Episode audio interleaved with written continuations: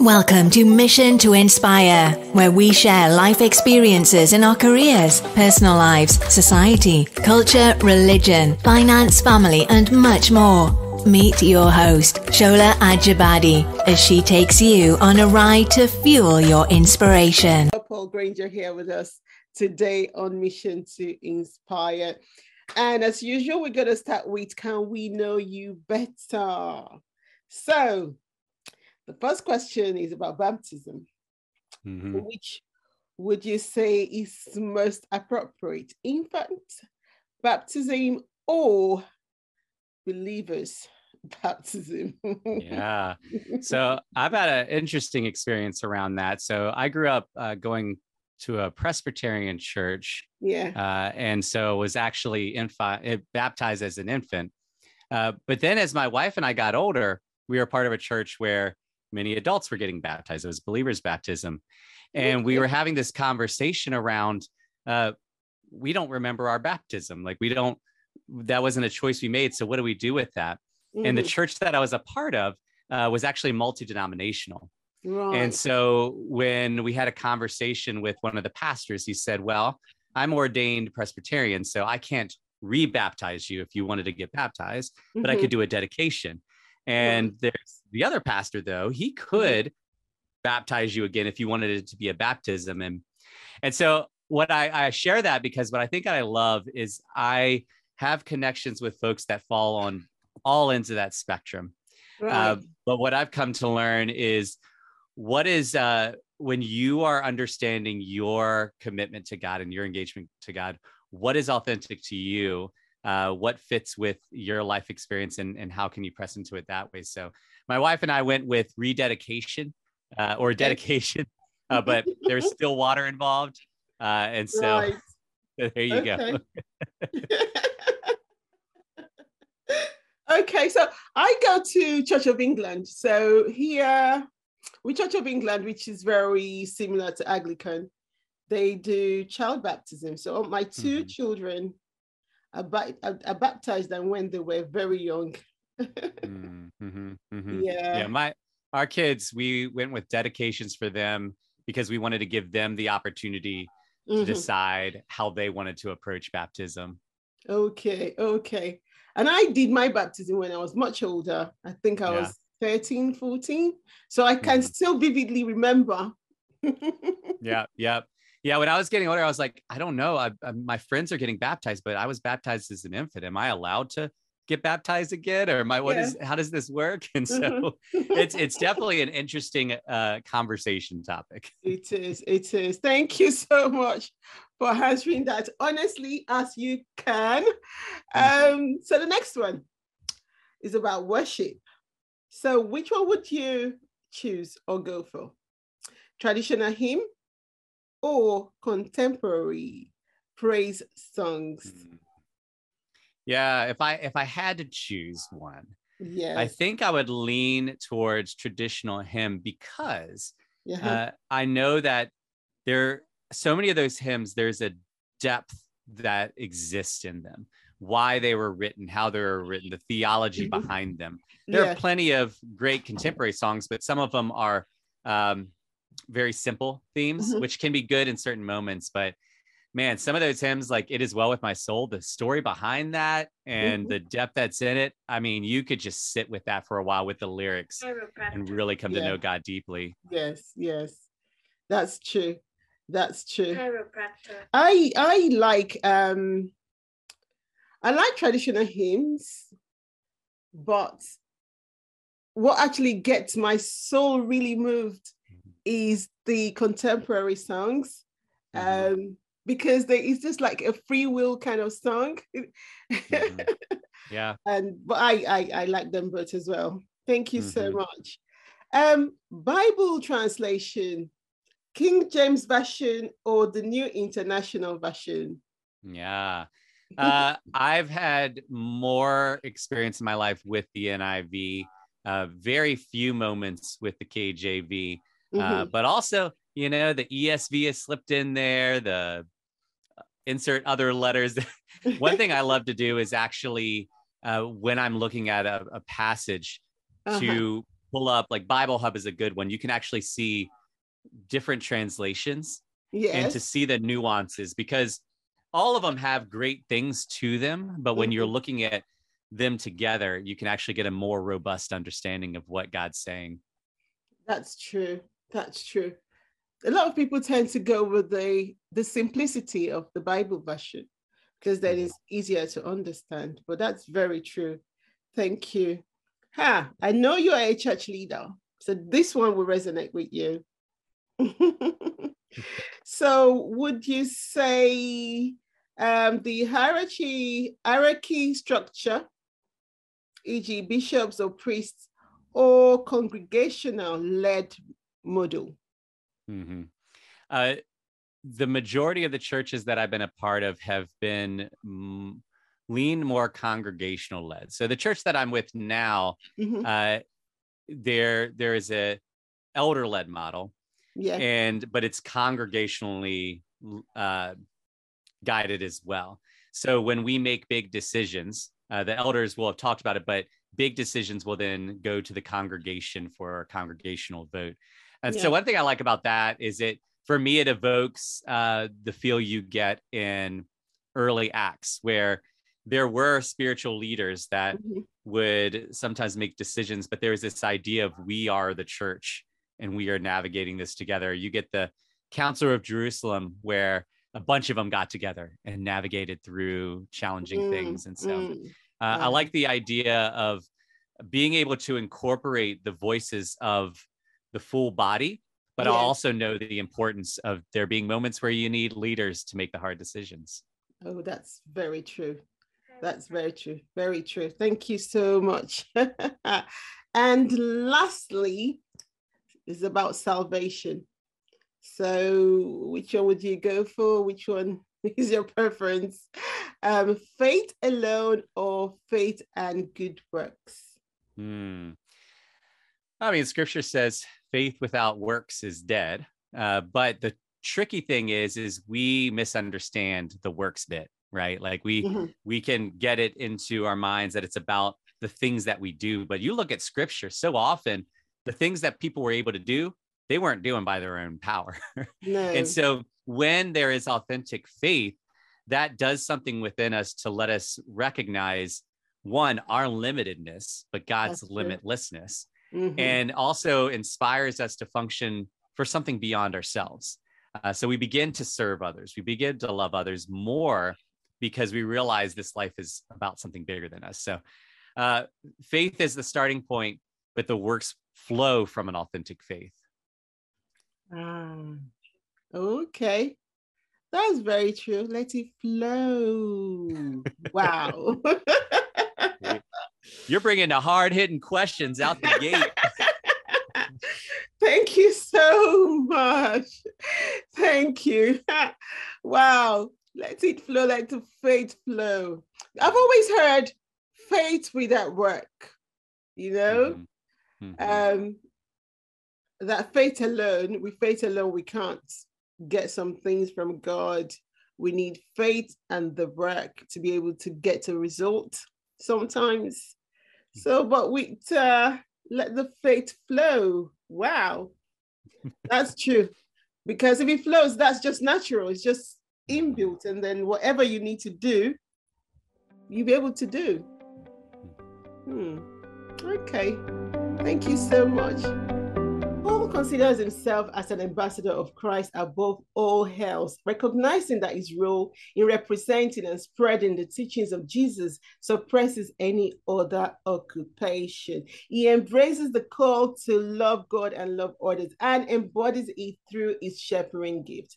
Paul offers pastoral support, creates spaces for meaningful conversations in community, and advocates for those who hope to remain unseen. For the past 20 years, he has dedicated himself to serving with various ministries, and he currently works full time with YWAM and other organizations, demonstrating authentic love for his neighbors. As a content creator, Paul shares his insight through his podcast, Where Did You See God? Where did you see God's writing and videos? You see, um, his family holds actually, his family holds a special place in his heart. And they view their home acquired extraordinarily by God's grace as an integral part of their lifestyle of loving their neighbors. So today we will be discussing unveiling God's purpose, embracing the role of Jesus Christ ambassador and shepherd of God. As we all know from what I have just said about Paul, he is a shepherd of God. He loves God. He loves his neighbor. He loves to share the love of Christ with his neighbor and community. So today we will be discussing God's purpose in our life in a very different dimension. So please let us welcome Paul once again onto our show. So, Paul, how can we fully embrace our roles as an ambassador of Christ mm. and shepherd of love? So I know you're all about the love of God and the love for your neighbors. So how can we embrace that? Yeah. Well, I think we got to start by asking why we don't embrace it. If we identify as Christ followers, we would think that that would be something that we would pursue or get excited about. But what I found in my life is often being an ambassador of Christ is can be an afterthought. Could be something that I try to fit into the other things that I'm doing. And one of the reasons that that happens is because we tend to misidentify ourselves. We when you meet somebody new, mm-hmm. the first question is always what do you do? Like our identity is often based on the job that we have. Yes. Which can be great if you got a great job, but what if you don't particularly like your job? Or what if you're not proud of your job? Or what if you're unemployed?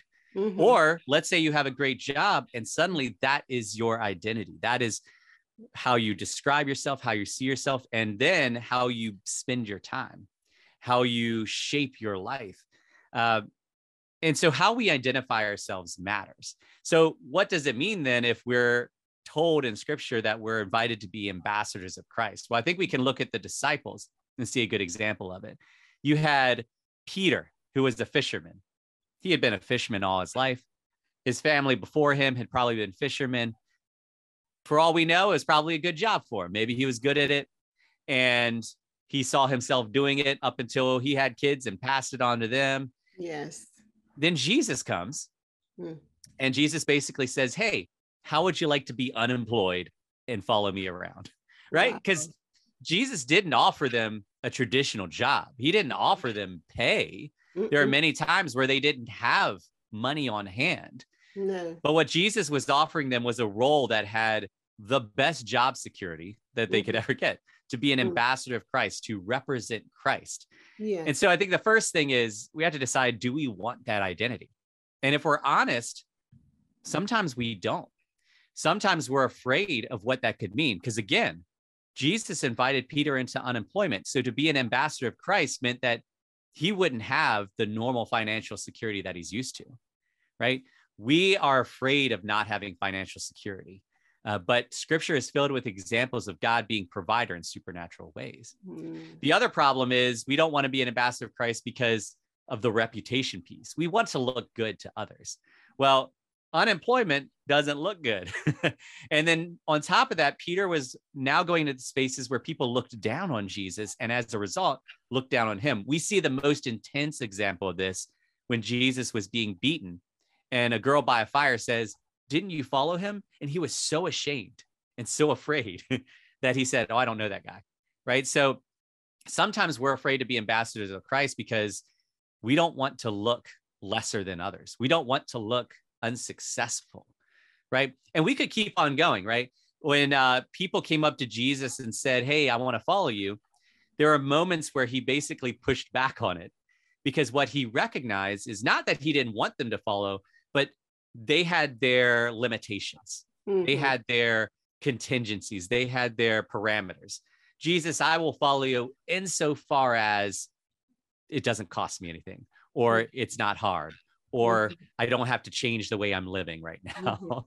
Mm-hmm. but to be an ambassador of Christ is the same as being an ambassador for some country.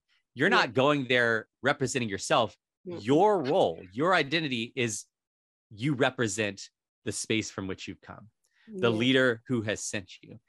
And that means it's God's words, it's Christ's words that should be the things coming from you rather than just your own opinions.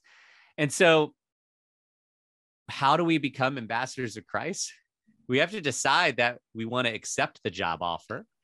And then, two, we got to be willing to stay at the table no matter the cost. Again, Jesus says, count the cost.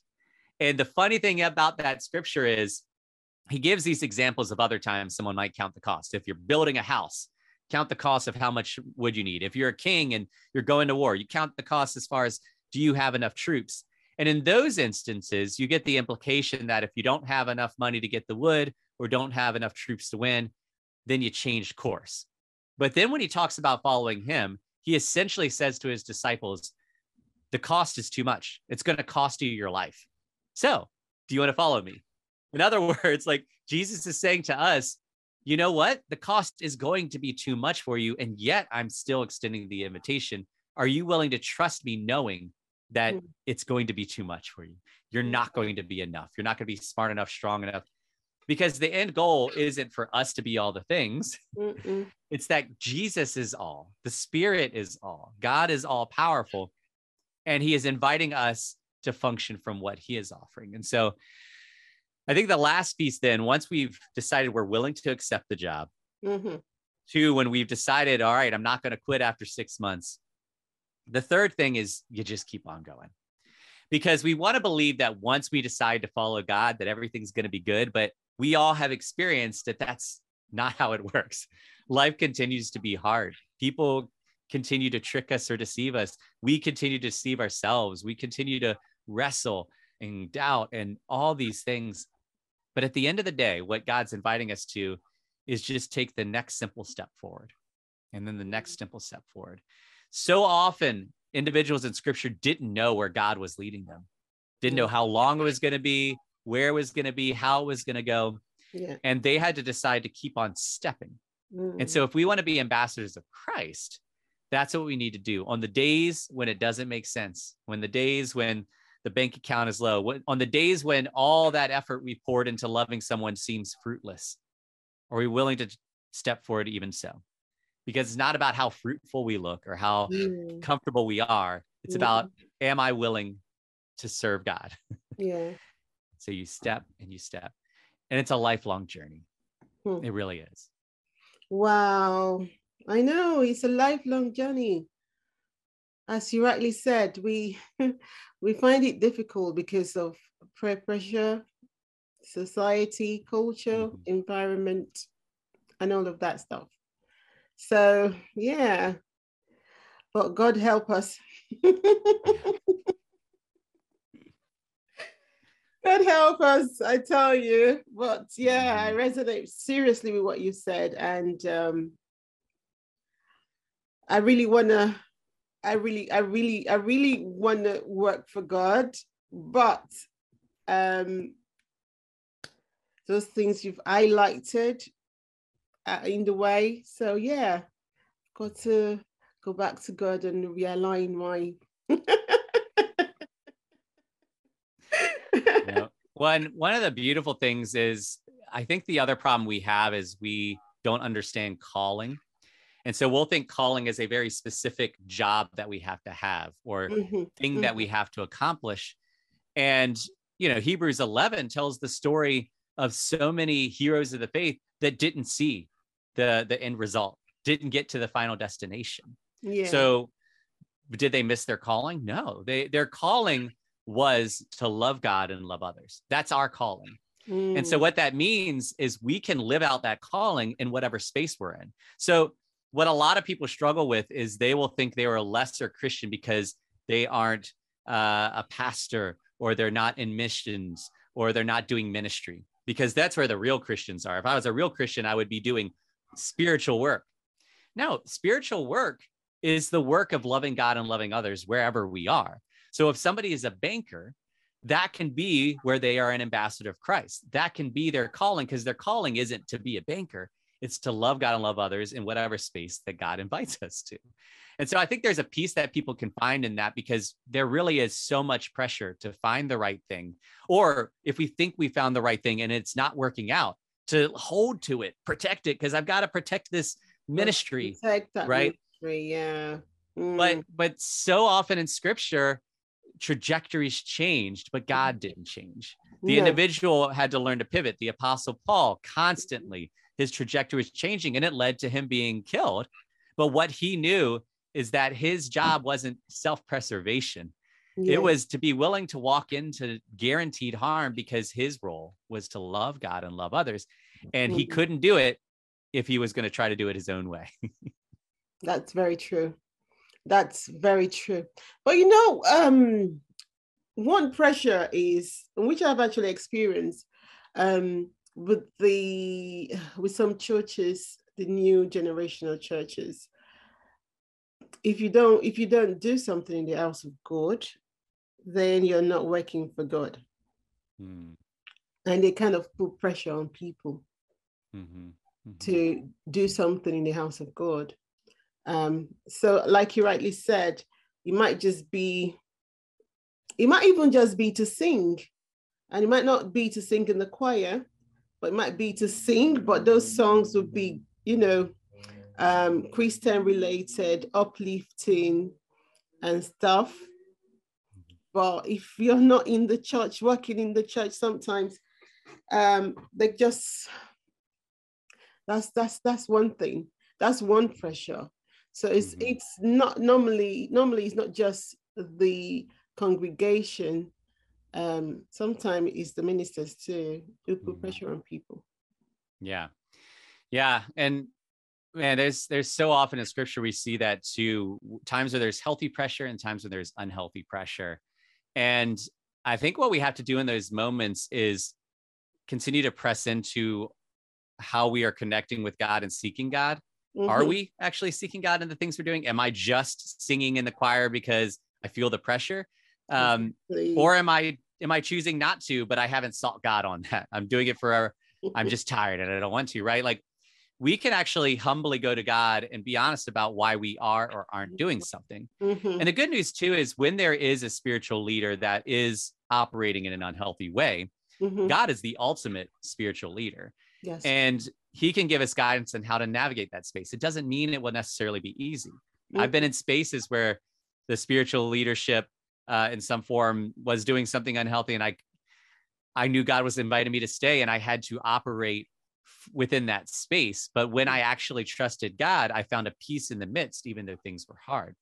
And so, you know, scripture says, seek first the kingdom of God and his The kingdom of righteousness, and all these things will follow. yeah. We can make a lot of choices to do or not do something that aren't about seeking God. But Mhm. when we do seek God, we Mm. can find wisdom where we couldn't have found it otherwise. That's very true. Thank you so much. Thank you so much for that. So, what does it mean then to be a vessel of God's love and grace in the world? Yeah, yeah, yeah. So the funny thing about a vessel is a vessel is carrying something that's not itself, right? A clay jar isn't Mhm. carrying clay, it's carrying water or wine or whatever. And I think where we get love wrong sometimes is we think it's something that we are creating in and of ourselves. If we're honest, we know how bad we are at loving or how limited our understanding of love is. We will love something insofar as it doesn't do something unloving to us. We will love something as, as insofar as it's meeting our hopes and needs. But biblical love exists even when that love isn't returned. God loved us before we loved him. God loved us before we understood him. Mhm. Jesus loved to the point of death, even though people mocked him. He said, Forgive them for they know not what they do. He loved, he washed the feet of the guy he knew would betray him and the feet of the guy he knew would de- deny him. Mhm. And John 13 is when that happens. And Jesus could have done so much to equip his disciples. And the thing he chose to do was to show the full extent of his love by washing their feet. He was their master. he Wow, shouldn't be touching anybody's feet. They should be touching his That's true. but he stripped down and he touched their nasty nasty feet Hmm. and and he did it because he wanted them to see that they could then go and do likewise so if we want to be vessels of God's love, one, we got to understand that that is a love beyond us and outside of us. And yet, God is choosing to pour it into us. Mm. But he is doing so because he wants us to be a conduit of that love. And the only way we can be a conduit of that love is, again, Jesus said, uh, count the cost, die to self. Like we have to be willing to love when it's hard or love when it doesn't make sense or love when we don't have the strength. And the only way we do that is by seeking first the kingdom of God and his righteousness, by saying, God, right now I don't feel capable of loving. Mm-hmm. Please mm-hmm. love through me. God, I don't want to love this person who hurt me. Please love through me. And you invite God to love, and then you end up being that vessel, that conduit, not because you created it, or orchestrated it, but yeah. because God's waiting for the opportunity to love through you. And we just have to get out the way sometimes. That's true. That's very true. Thank you so much. Wow. You've actually given us so much insight into being God's vessel. I mean, different from the way we would have thought about it, and different from the way we would have thought about God's purpose and calling for our lives. So, thank you so much for sharing and enlightening us. Thank you. Okay, so how can we then cultivate authentic and accessible space for the conversation and community, mirroring God's inclusive love. Yeah, yeah. Uh, you know, I think in that too, a good starting point is to ask why we aren't always good at cultivating authentic and accessible spaces for others. And usually it's because uh, we we really value our comfort and mm-hmm. so we're fine creating space for people we're comfortable with. But if we're not comfortable with them, uh, sometimes we just don't feel like we've got the time or don't feel like we've got the energy uh, or don't feel like we have the desire. And the truth is, is all those can be legitimate reasons. You know, we talked already about how with works, we are trying to operate out of ourselves sometimes, but mm-hmm. the invitation is for the spirit to work through us. You look in Acts, and there's a lot of stuff that the disciples were able to do that they weren't doing because it was them, but it was the spirit mm-hmm. working through them. Mm-hmm. And so I think if we're humble enough to name our reasons for not creating space for others, then it can actually allow us to invite God to create that space nonetheless. Um, you know, when we talk about authenticity, mm-hmm. what's important there is we've got a name that we're often not authentic. We are constantly wearing masks we don't want to look bad to others. We don't want to look weak to others. Some of the most harmful spiritual leaders are those that present themselves as always doing the right thing and always knowing all the answers. Because the reality is, is the apostle Paul says, you know, I do not understand what I do because the things that I want to do, I don't do. And the things I don't want to do, I do. Like even the apostle Paul is still humbly acknowledging his weakness, his limitations, his missteps. And when spiritual leaders don't do that, like the Pharisees did, then people can look at that and say, well, they're they're far above me. They're way too spiritual for me. And I I am so low. I'm so pitiful. And it could bring them down, but at the very least, feel like they can't connect. So authenticity is when we're humble enough to say, you know what? I'm a sinner saved by God's grace. I'm an imperfect human.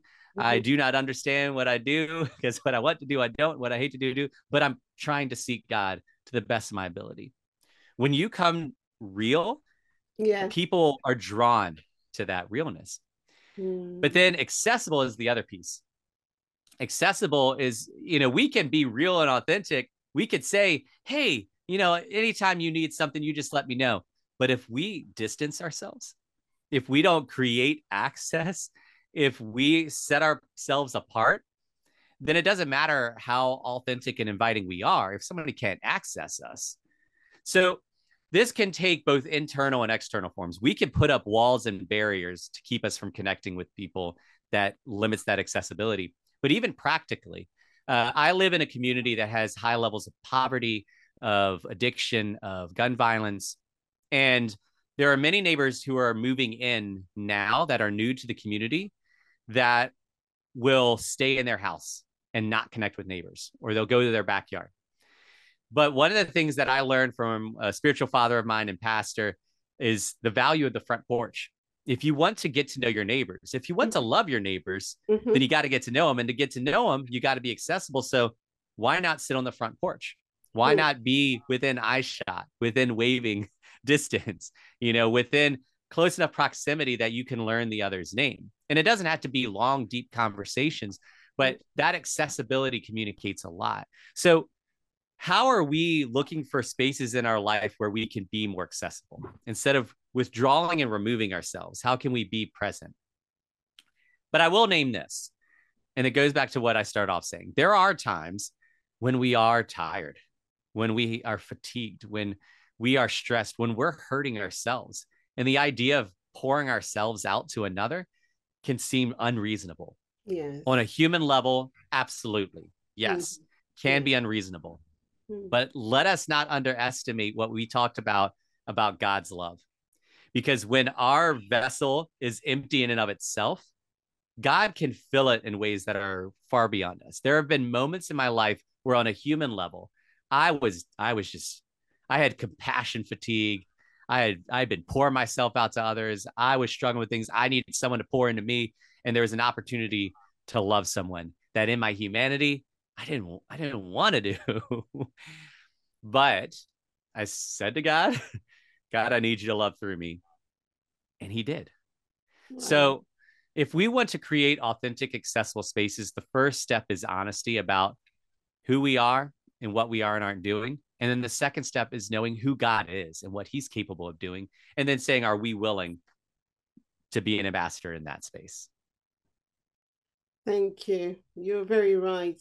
You're very right. Are we willing? Mhm. Are we authentic? Uh, or are we wearing a mask? mhm. And here's the good news about the are we willing is sometimes we can be unwilling and yet still step forward. You know, I think of uh, Jonah, there was a level of uh, unwillingness where he ran, but then there was a level of unwillingness where God said, All right, now go to Nineveh. And he's like, Okay. And he still went. Now, that's not an optimal way of functioning, but I name that to say sometimes we feel like we can't start following God or being used by God until we're 100% willing and excited. No, like you could start today, even if you're begrudgingly doing it, even if you're like, I, uh, I don't want God to help this person because they hurt me. Like, hey, let's let's be honest. But uh, if you step even from that space, that becomes even more a testament of God when He does work, because then you know it wasn't from you. Then Mhm. you know it wasn't your love. It actually Yes. becomes a testament to both you and the other person because you're both aware. Well, that had to be God because I wasn't stepping in. I wasn't stepping in. Mhm. That is very true. Thank you so much for that. So, in what ways then can we advocate for the marginalized and unseen, just as Yeah. Jesus did during his earthly ministry? Yeah. Accessibility is important to this because a lot of times we will look at those who are marginalized from a distance. Mhm. And our understanding of those groups might only be based on the news or movies or other forms of entertainment or Mhm. word of mouth. Mhm. And if that's all we are using to determine the identity of a person, Mhm. we are we are not loving them. We are actually doing something very different than loving them. And mm-hmm. so accessibility invites us into spaces where we actually get into proximity because this is what Jesus did. Jesus mm-hmm. went into spaces that he wasn't supposed to go. You're not supposed to eat with sinners. You're not mm-hmm. supposed to go near lepers. You're not supposed to go to, near Samaritans, right? Jesus did all of that because he knew something that we frequently forget that everybody was created in the image of God. Jesus saw every single person as someone that his father intentionally created in his image. And if his father created something, then Jesus wanted to honor that. Mm. Jesus wanted to extend love to that. So no matter what somebody did, Jesus knew they were worthy of love and honor and dignity and presence and connection. And so that's what he did. We don't do that because we see someone wrestling with addiction as dangerous or as bad or as fill in the blank, whatever you got from that movie you saw. There are people that won't come into my community because Yeah. of perceptions they have of inner city communities. Uh, when we talk about race, oftentimes this comes into it as well. People have made determinations about certain groups just based on appearance. And we are constantly not engaging people as made in the image of God. And so that's the first step. We need to own that typically when we're talking about marginalized demographics, uh, Mhm. we are making broad sweeps about their identity. And depending on how we feel about that broad sweep, that Mhm. determines how we interact. If we instead see everyone's identity as someone made in the image of God, then suddenly there's a window to be able to come into proximity. Suddenly there's an opportunity to come and actually get to know them, Mhm. actually find out uh, who they are and their story. Yes. And this doesn't mean that it's easy. It can it can be very hard. There are people that are wrestling through some really hard things and if you are in a mar- marginalized group that probably means you're also carrying trauma. Right? There's there may be some childhood trauma or some adult trauma. The the my neighbors have had to n- wrestle not just with the ramifications of poverty but the ramifications of systems that have been set up over decades in the community that limit their ability to thrive. They've had to wrestle with gunshots, murders on their street, right? Uh, there are all these things that, if you impact are impacted by just one of those, it can impact your day. If you've got all of that, Then it could be understandable why someone may make certain choices that you look at and say, "Well, Mhm. I would never make that kind of choice." Mm, Well, you probably aren't making that kind of choice because you had uh, a full breakfast and you have a support network and you have money in the bank. And, but if you didn't have those things, like who, but for the grace of God, we might find ourselves in all manner of situations that we never would have chosen. It's kind of like when somebody uh, ends up making a really huge uh, mistake in their life. Often you will hear, them say, "Ah, I, I just never thought I would do something like that. It's because we don't uh, recognize that the external influences in our lives paired with the internal influences can have more impact on the decisions we make than our own will. And so, if we understand that for others as well, then we can stop looking at them with judgment. And if even Jesus can look at those who persecuted him and say, forgive them because they don't actually understand what they're doing and love them as a result, then how much more can we with the people that we may be actually dismissing on a daily basis? That's true. Thank you so much for that. That's very true. So, what then? How can we, or should I say, what steps can we then take to leave out God's calling and Mhm. purpose in our everyday lives, spreading the love and sharing the message of Christ with others? Yeah. Well, like we said before, for everyone listening, your uh, location to be an ambassador of Christ is wherever you are right now. Mhm. Unless you really feel like God's calling you to another space, don't feel like you have to go elsewhere to be an ambassador. And so I think that's the first is to recognize that right now, wherever somebody is, whoever they are, they have an opportunity to live it out today. The next step is to think of simple, small ways that they could practice it. So when we talked about accessibility, is there somebody that you could actually make eye contact with today that you might not usually? If you work in an office and you have your head down and you're just Mhm. typing away, could there be moments where you could actually look up? Is there somebody who uh, you could learn their name and then say their name? I can't tell you how many times I've done the hard work of learning a name because I cannot retain names. Uh, but I've done the hard work of learning somebody's name and then I see them a week, a month later. I say, I call them by name and their eyes light up. And sometimes these are people who nobody calls them by name. They have very little. And so to be called by name, to be, it, it helps them to feel seen and known. So, like, these are simple things waving to somebody, doing a small, simple, kind thing for like, you don't have to start a ministry to do what you and I are talking about. So Yeah. that's what I would say. Just start simple. Do a small, simple thing and then do another and then do another. But in all of that, don't do it out of your own power or your own ideas. Make the starting point seeking God first. Say, God, I want to be able to be an ambassador. God, I want to be a conduit of love. God, I want to live this out.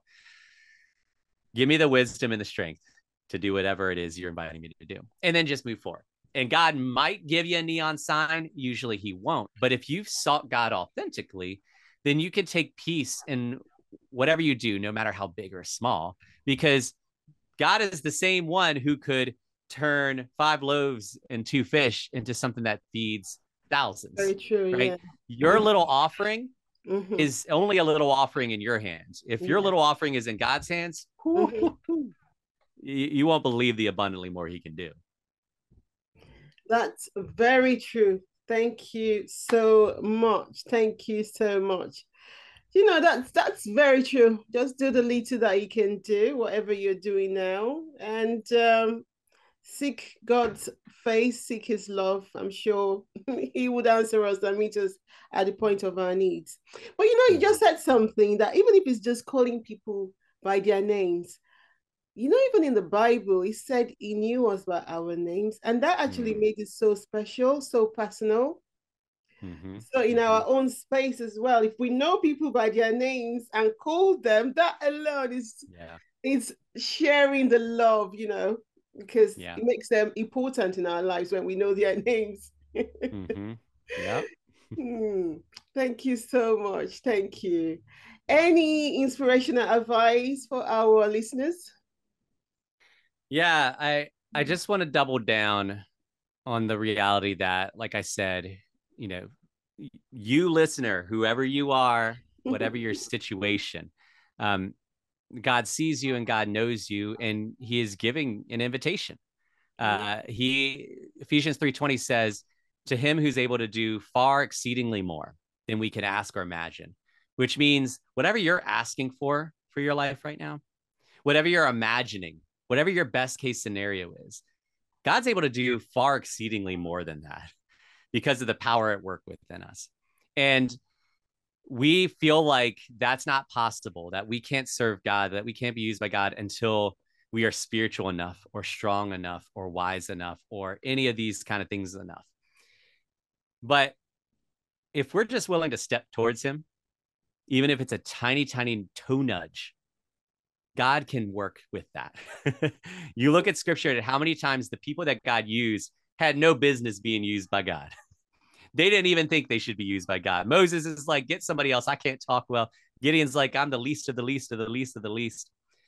But God continued to work through the people that didn't believe they had anything to offer because it was never about them having anything to offer. Hmm. And then when God offered abundantly more, they had the privilege of being a part of what God was doing. So for anyone listening today, God can show himself in that way. Question is, are you willing to invite him to do it, to accept his invitation to be an ambassador of Christ wherever you are and whoever you are? And I really believe that if you do that, it doesn't mean that the clouds are going to part and the angels are going to sing. But even if it's over time, I believe you will look back and recognize that that was the a, a pivotal point at which something changed and you suddenly found yourself in deeper connection and understanding with God. Yeah, yeah, that's very true. Thank you so much. We've really enjoyed the word of God from you. We've really enjoyed the insight. We've really enjoyed the conversation. Thank you so much. And there's a deeper meaning to, to, to God's purpose now, to be honest, mm-hmm. because I usually thought that God's calling is whatever He's called you to do within the Christendom. Mhm. As it is, it's not just that now, it could be anything as simple as you say, Mhm. just be happy and smile to your neighbors and make other people happy. That might just be your calling and purpose. And that Mhm. would change people's lives Yeah. for the Yeah. better. So, Mhm. yeah, thank you so much. So, we will not let you go without blessing us. Yeah. So if you can just bless us. Yeah. We've heard the word. We need the blessing. Well, Father God, I do just thank you that you are God and you are good. And I thank you that every single person listening is fearfully and wonderfully made uh, in your image, that you know them by name. You know them more deeply than they know themselves. You also know the plans that you have for them, not just for their lives, but for how you're going to use their lives beyond them. Um, and so I pray right now that they would get, even if it's a small one, a, a sense that you are present and that you do love them and that you do know them, that they are seen. Um, not so that they can feel good, but so that that awareness of your presence will give them the courage to step closer to you, the courage to trust you a little deeper, uh, the courage to be an ambassador or a conduit, um, because we know that in and of ourselves we can't do any of this, but you are able to do far exceedingly more than anything we could ask or imagine because of the power at work within us. So we say, Here we are. And we thank you in advance for how you're going to work through the countless ears that have heard um, just your truths. I pray in his holy name. Amen. Amen. Thank you so much. Thank My you pleasure. for the prayers. Pleasure. Thank you. Thank you so much, everyone. And until next time, it's Shola and Paul on Mission to Inspire. Bye for now. Bye. Thank you for joining us today on Mission to Inspire. Subscribe if you have not already done so. Like, comment, leave a message. Let's stay connected. Let's jointly inspire the world.